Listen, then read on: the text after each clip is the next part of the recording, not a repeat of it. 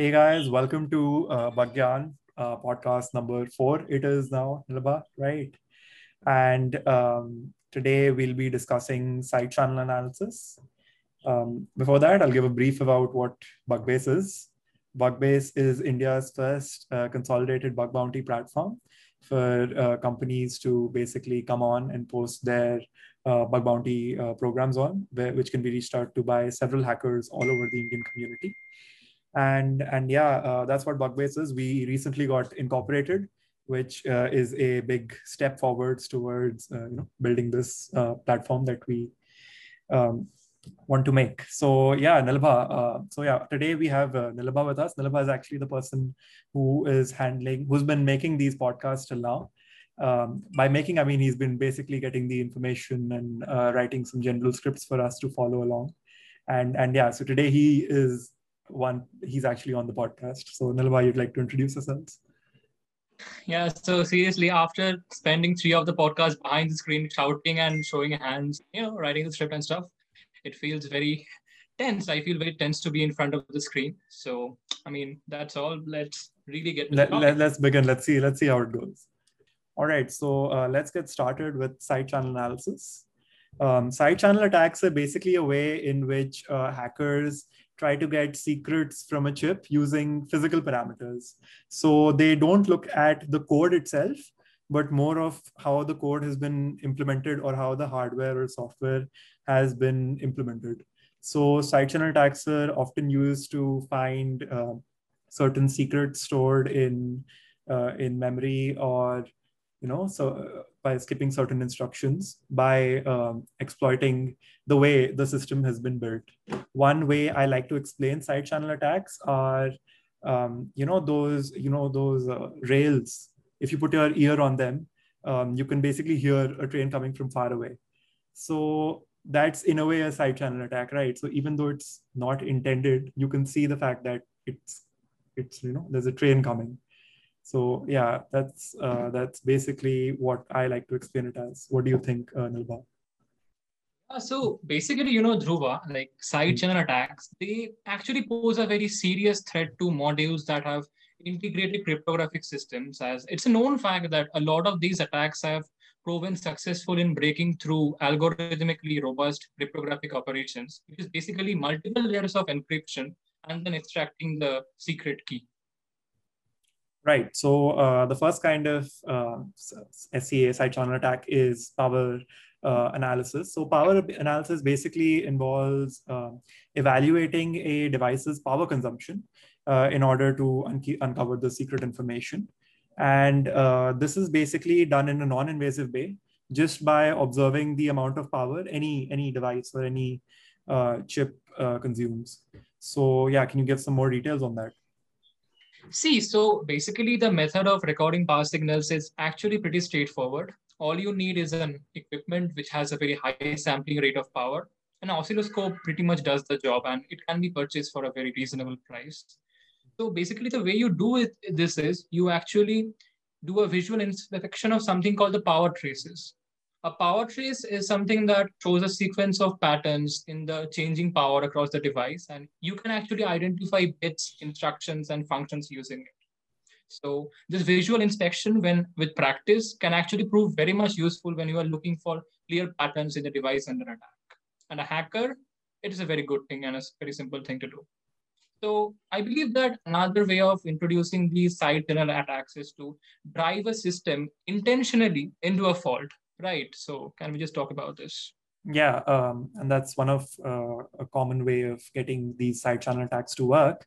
It's uh, basically called differential fault analysis.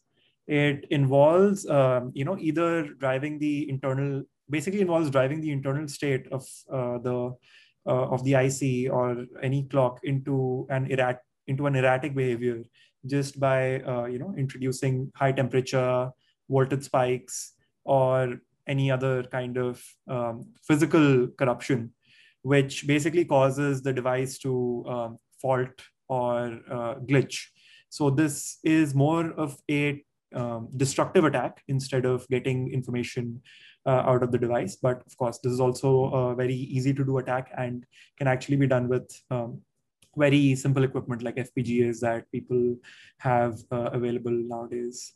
So, and, and, like a very interesting thing about these side channel attacks is that they do not require the hacker to know the ciphertext or the passwords that have been stored in the uh, device to access the debugging port, etc. Right? They're side channel attacks, and they just require access to the physical device, and you can extract information, um, you know, right out of them. So yeah, um, what do you think, Nilma? So I know that a very cool way to do is that you basically take an Arduino board, you mm-hmm. see where the system clock is, and you just shine lasers on it, and that basically right. faults the whole thing. So yeah, pretty cool about that. Now let's just move on to some really you know system bearing techniques. So one of them is basically called timing analysis. Now, timing analysis is an SCA, a side channel attack technique, but that hmm. actually examines the execution time of each operation of a device under various configurations in order to obtain important information of this device under attack. So the, it's a very simple thing.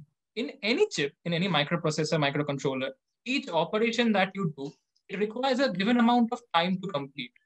And this duration can vary upon what type of operation it is.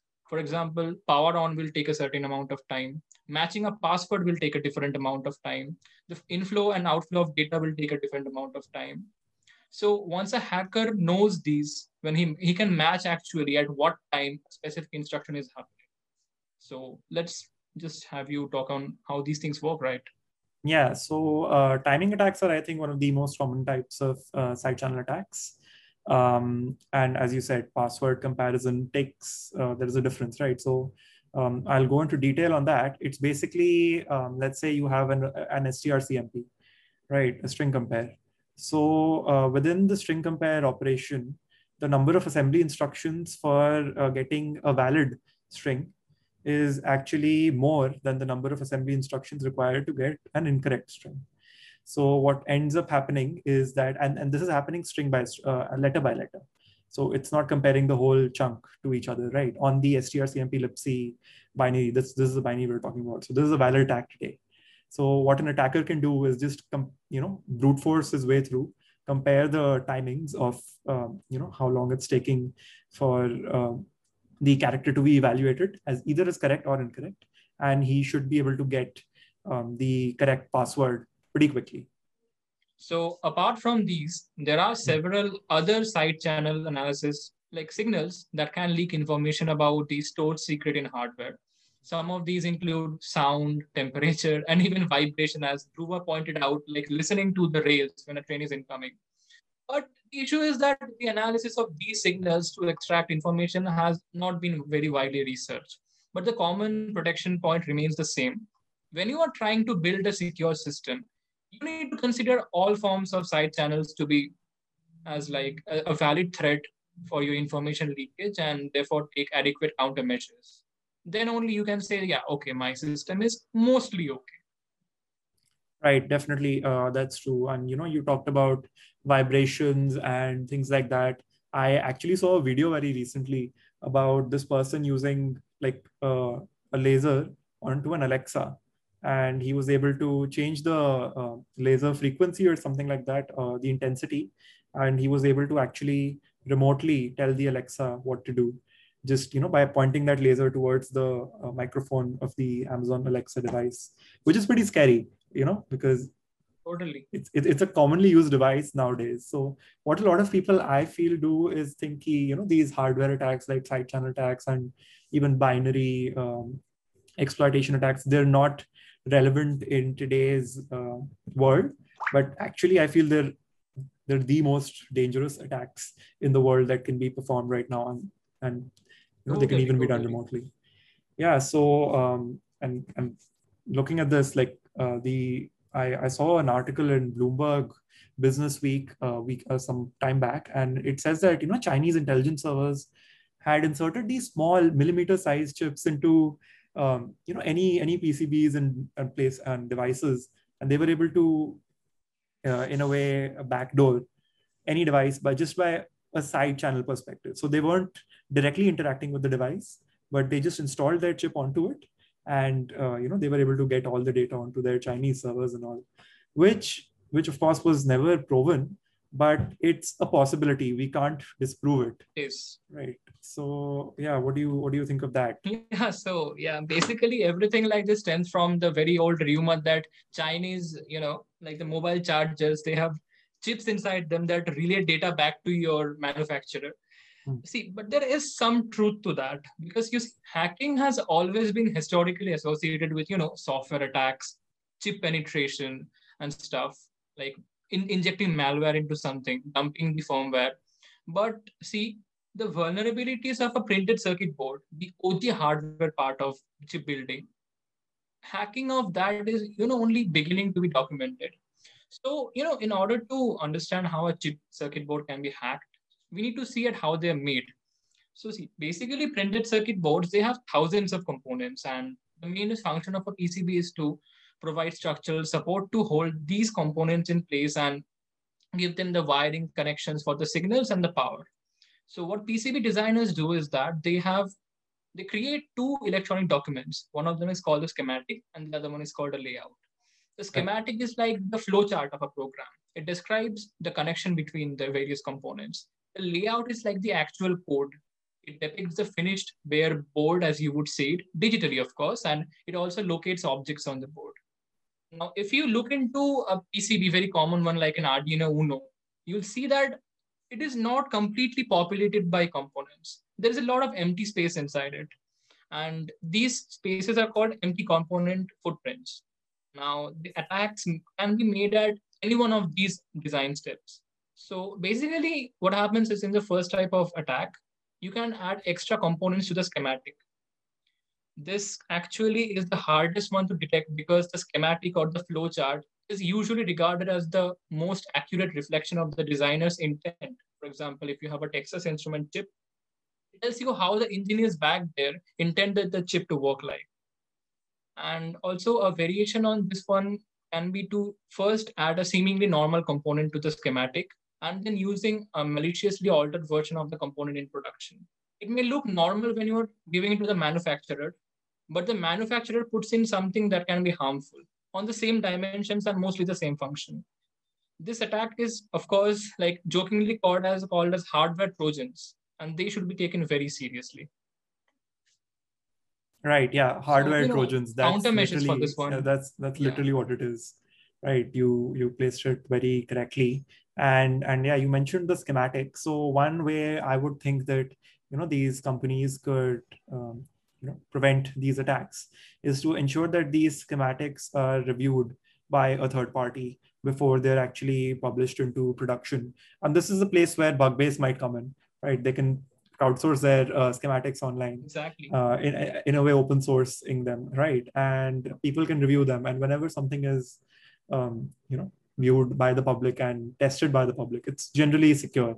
And when that that is the exact thing that goes into production everyone will trust that device So that was about the schematic, but another type of attack basically involves adding extra components to the layout this time.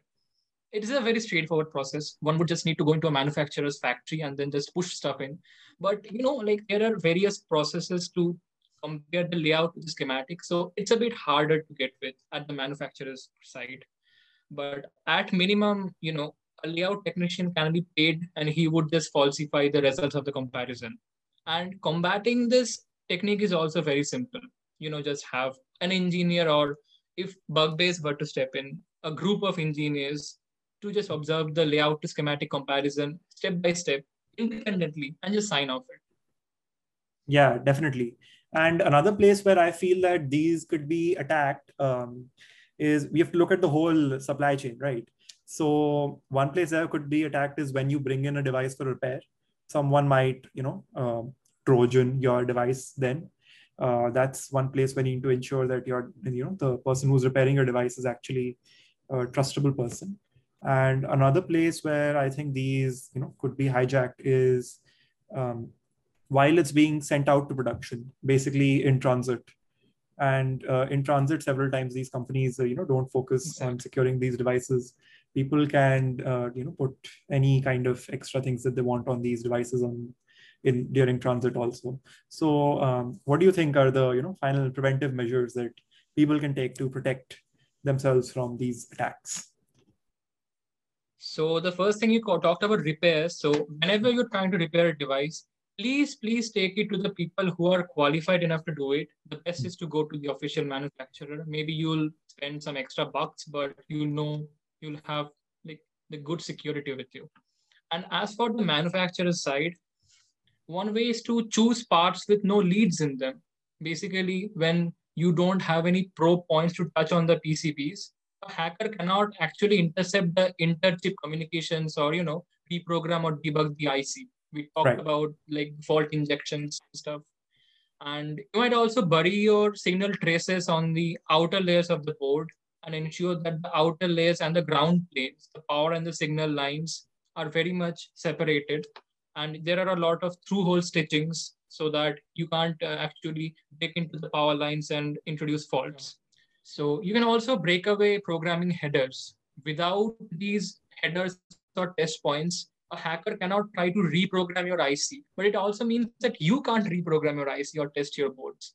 So one of the ways is like in in the present times, a lot of ICs can be factory programmed, which kind of solves the problem. You don't have to do it hmm. twice. And even if you remove the headers, it is safe to assume that you can have firmware updates on your design with OTA updates, which when talking about hardware like like remote uh, remote updates basically the device gets uh, updated remotely yeah exactly. right uh, so uh, yeah i think that's uh, that's very valid. And it's very interesting that you raise the point that you know people should go to the manufacturer to get the device repaired which is quite against what you know most people have nowadays. You know a lot of big movements on right to repair. They want anyone to be able to repair these devices. So um, you know several people don't realize that not everyone is nice. I mean i would say you know most people are but exactly. just by you know even if why does apple not allow devices to be uh, you know repaired by other manufacturers. Why don't they give them parts? It's mainly because exactly. of these reasons right? They don't want other people to you know look at the schematics and or the any anywhere else and be able to add their own software or hardware to it which is it's, it's a yeah it's a point against right to repair. But i guess yeah people will look at the pros and cons it of might it might process. sound selfish but of course it has some logic in it. But uh, one way of you know just solving this would be i guess to again uh, open source everything. And i just feel that if everything gets open sourced yeah. um, certify you know, people. Yeah. All right. That uh, that should solve it. So um, yeah uh, that was it i guess. This was our fourth podcast now. I think we're getting a good hang of it. Uh, nilabha will keep uh, writing you know. Yeah great great post- podcast for you guys. And uh, as every time uh, if you guys have any feedback or any uh, you know any things that you want to point out uh, or any topics that you might want us to talk about please uh, put them in the comments or email them to us at uh, admin at bugbase.in uh, looking forward to another podcast soon all right so yeah, with this, I think Dhruva, we actually come to the end of hardware hacking because yeah. I think we have covered almost all of them. So yeah, feels pretty good. Right. All right. Uh, thank you guys for tuning in. Uh, goodbye.